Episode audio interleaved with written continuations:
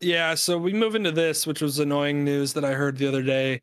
Uh, is the Bears have basically decided that they're not going to uh, have Robinson sign an extension before his deadline's due. Uh, the deadline we're referring to is the deadline that basically allows him to either play on a extension or play on his tag. They are skipping that deadline, so he's playing on his tag 100%.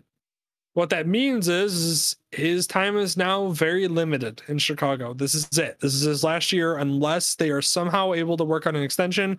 Although that hasn't happened in literally the last 18 months. So will it happen? Probably not, because the Bears are just going to lose their best offensive weapon with a young developing quarterback. Because why would you give your young developing quarterback your best offensive weapon for like you know the next four or five years? Instead, eh, let's just get rid of him. Well, so there is So- a possibility. Remember, if it really came down to it, they could do the Dak Prescott thing, where they could tag him another year and drag him out. It's not going to make him happy.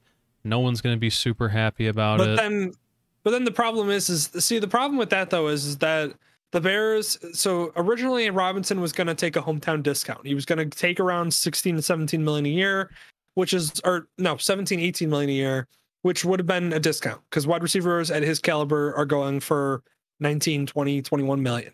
So he was going to take a couple million discount for the bears because he liked playing in chicago and he likes where he's at which is incredible because he's had nobody to throw him the ball. So you know the fact that he actually likes it here is astounding. But uh shout out to him. Thank you for enjoying to be a bear and being mediocre. But um yeah he wanted to stay here. So then the bears uh being the smart and savvy team that they are uh decided you know hey uh allen we know you want that discount um and you're already giving us a discount but uh we would like an even bigger discount um we'll offer you like 15 16 a year and Allen Robinson being like, "Hey, I'm a great wide receiver." That's pretty lowballing for a wide receiver that you know of that caliber. Said no, pretty understandingly.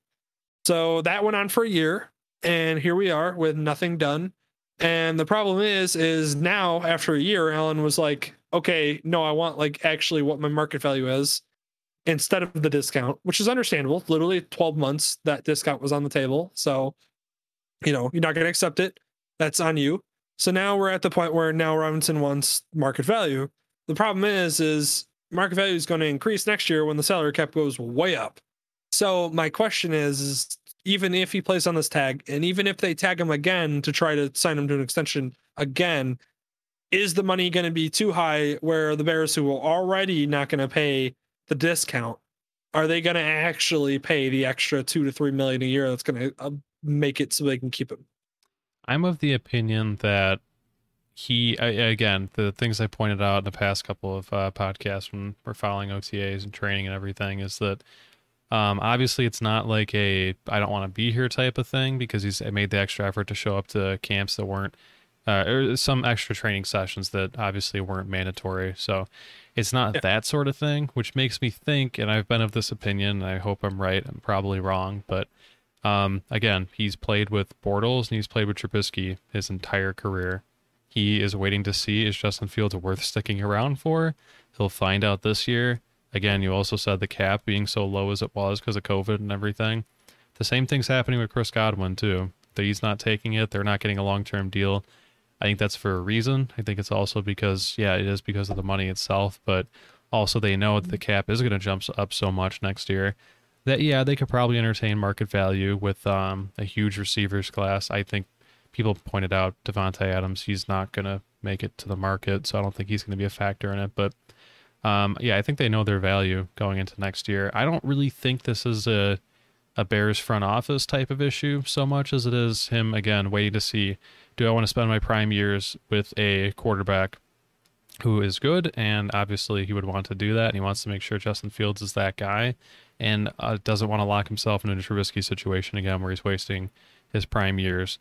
So I think that if there's some unworldly connection between Justin Fields and Allen Robinson, he's going to be sticking around because the Bears won't be able to afford to let him go. They will have to pay him that money no matter what.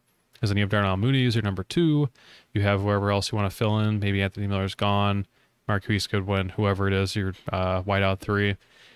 I just think at that point it's going to be a thing where the Bears can't afford to let him go, and I think it's just playing his market value. And the whole thing with the franchise tag is it's a great idea as long as you don't get injured. It's great for every well, it's great for the player especially, but it's great for the team as well right now because they're going to stick around and they get to keep him for an extra year.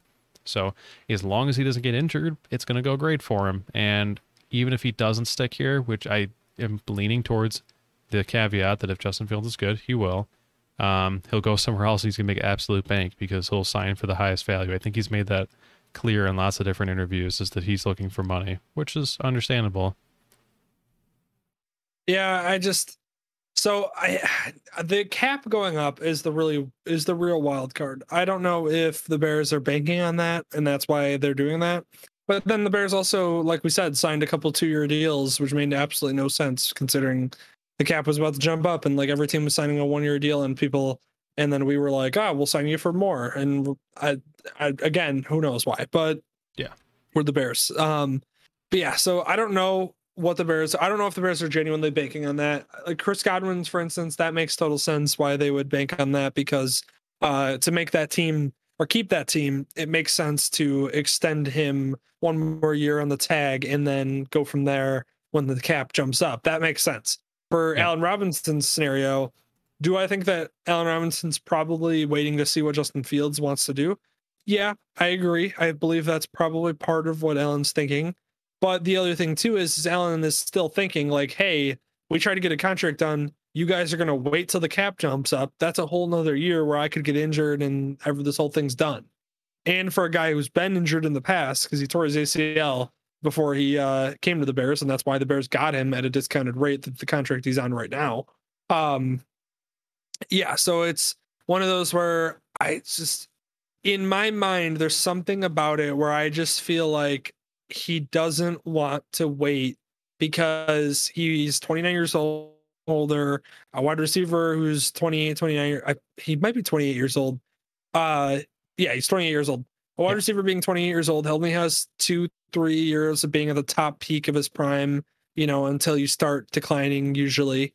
Um, not saying that's the case for every wide receiver, but it's usually the case um, for most.